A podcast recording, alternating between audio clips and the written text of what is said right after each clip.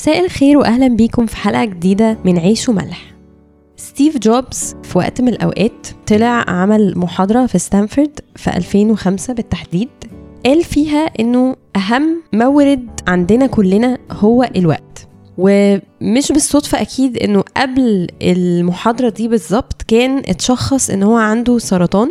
وقبل ما يحللوا الورم يعني كانوا قالوا إنه غالبا مش هيعرف يخف من السرطان ده إن هو terminal يعني ملوش علاج. وبعدها بفترة حللوا الورم وقالوا له إنه غالبا الورم بتاعه هيبقى ليه علاج. ففي الوقت ده هو قعد كتير وفكر مع نفسه في حقيقة الموت وإن الوقت بتاعنا في الآخر محدود. ولما راح اتكلم في المحاضرة دي أو كلم الطلبة اللي في ستانفورد كان بيشرح لهم إنه دي من أهم التجارب اللي حصلت له في حياته. إن هو يواجه حقيقة إن هو خلاص احتمال يموت قريب جدا. الدكاترة قالوا من 3 لست شهور وهتبقى ميت. فبيقول إن دي كانت من الحقائق المغيرة جدا في حياته اللي خلته يفكر قوي في الوقت ويقلق جدا عليه ويحس إن هو أهم مورد عند أي بني آدم. سفر الجامعة الإصحاح الثالث بيتكلم في الموضوع ده باستفاضة. هو كله بيناقش فكرة الوقت. تعالوا نقراه مع بعض مش هقرا كل الآيات بس هقرا لكم الآيات اللي إحنا هنناقشها النهاردة. آية واحد بتقول لكل شيء زمان ولكل أمر تحت السماوات وقت للولادة وقت وللموت وقت للغرس وقت ولقلع المغروس وقت للقتل وقت وللشفاء وقت للهدم وقت وللبناء وقت للبكاء وللضحك للنوح وللرقص لتفريق الحجارة ولجمع الحجارة للمعانقة وللانفصال للكذب وللخسارة للصيانة وللطرح للتمزيق وللتخطيط للسكوت وللتكلم للحب وللبغضة للحرب وللصلح. كل حاجة سليمان الحكيم بيقول لنا إن هي ليها وقت.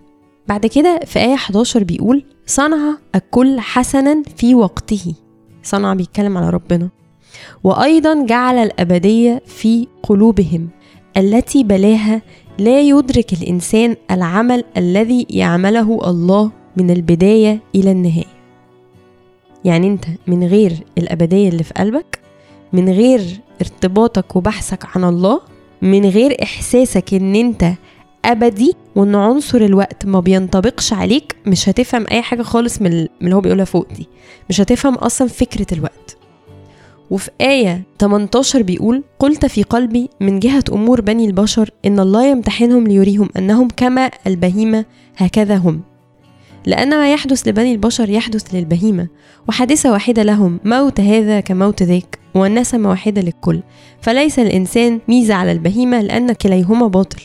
يذهب كلاهما إلى مكان واحد كان كلاهما من التراب وإلى التراب يعود كلاهما.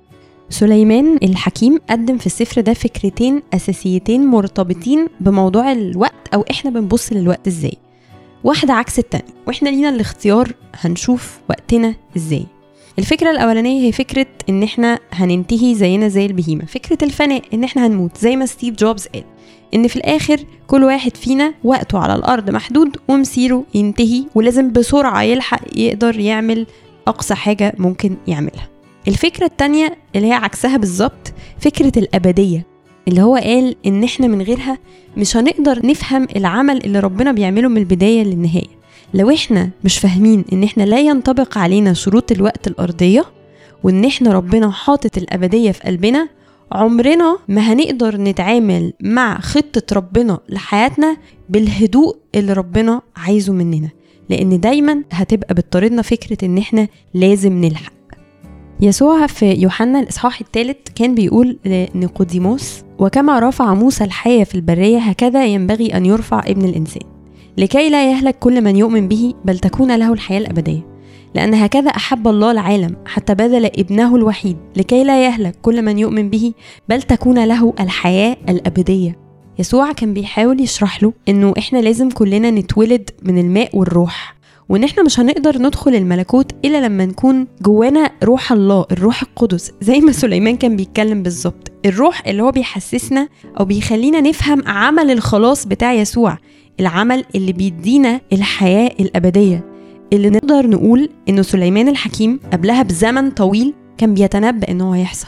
كان فاهم إن من جوه هيبقى في جوانا دعوة للحياة الأبدية اللي هي دعوة الروح الروح القدس.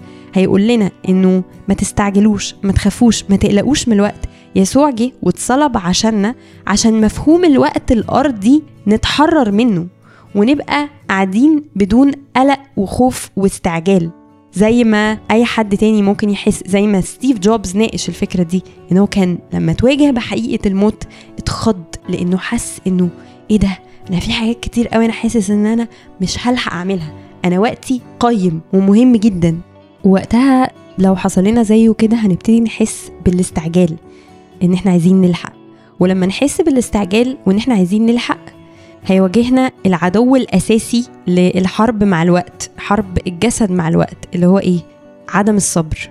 محدش فينا عنده الصبر إن هو يستنى تحقيق وعود الله في حياته. لأنه طبيعي بالجسد زي ما ناقشنا الفكرة كلنا مشدودين لفكرة الفناء. فحاسين إننا مستعجلين. فحاسين إننا ما عندناش صبر. بيبان قوي الفرق بين اللي عنده صبر واللي ما عندوش صبر في قصص كتيرة قوي في الإنجيل. ناس كتير اتوعدت بحاجات وخدت وقت طويل قوي عشان تتحقق. بس لأنها حاسة إن هي أبدية وإن هي مش محدودة بالوقت لأن هي عندها إيمان والروح القدس جواها قادر إن هو يرشدها لمواعيد ربنا في حياتها. قدروا يستنوا.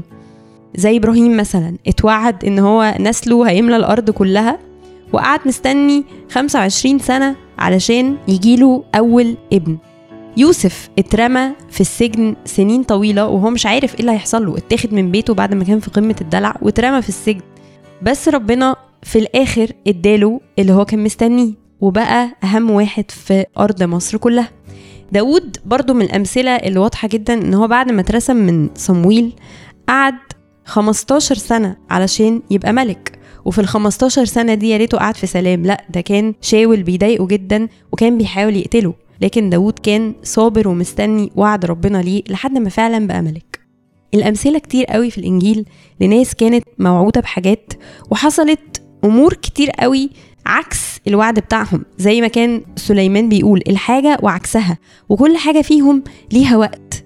الفكرة هل إحنا هنسمع الروح اللي جوانا اللي بيقول لنا أنت مش مستعجل؟ أنت مش منطبق عليك القواعد الجسدية؟ ويطمنك ويخليك واثق في وعود ربنا اللي أكيد هتتحقق؟ بس في مواعيده هو. بطرس في رسالته التانية الإصحاح الثالث بيقول لنا ولكن لا يخفى عليكم هذا الشيء الواحد أيها الأحباء أن يوما واحدا عند الرب كألف سنة وألف سنة كيوم واحد. لا يتباطأ الرب عن وعده كما يحسب قوم التباطؤ لكنه يتأنى علينا. لازم وإحنا بنفكر في فكرة الوقت نحط الحاجات دي في مخنا إنه ربنا والمفروض إحنا كمان الروح اللي جوانا لا ينطبق علينا مفهوم الوقت الأرضي وإن اليوم عند ربنا بألف سنة. والألف سنة زي اليوم الواحد. في الآخر الوقت زي ما إحنا بنبص عليه مش زي ما ربنا بيبص عليه. في النهاية إحنا لينا حاجة واحدة إن إحنا نبقى واثقين في ربنا وواثقين إن هو مش ممكن ابدا يبقى بيتباطأ علينا بل بالعكس هو همه في النهاية خلصنا زي ما بطرس بيقول في باقي الآية. وهو لا يشاء أن يهلك أناسا بل أن يقبل الجميع إلى التوبة. ربنا لو كان مستني فهو ليه حكمة في ده. لازم إحنا كمان يبقى عندنا من الصبر والثقة فيه إن إحنا نقبل مواعيده. أشوفكم الحلقة الجاية ونكمل مع بعض سفر الجامعة. راديو.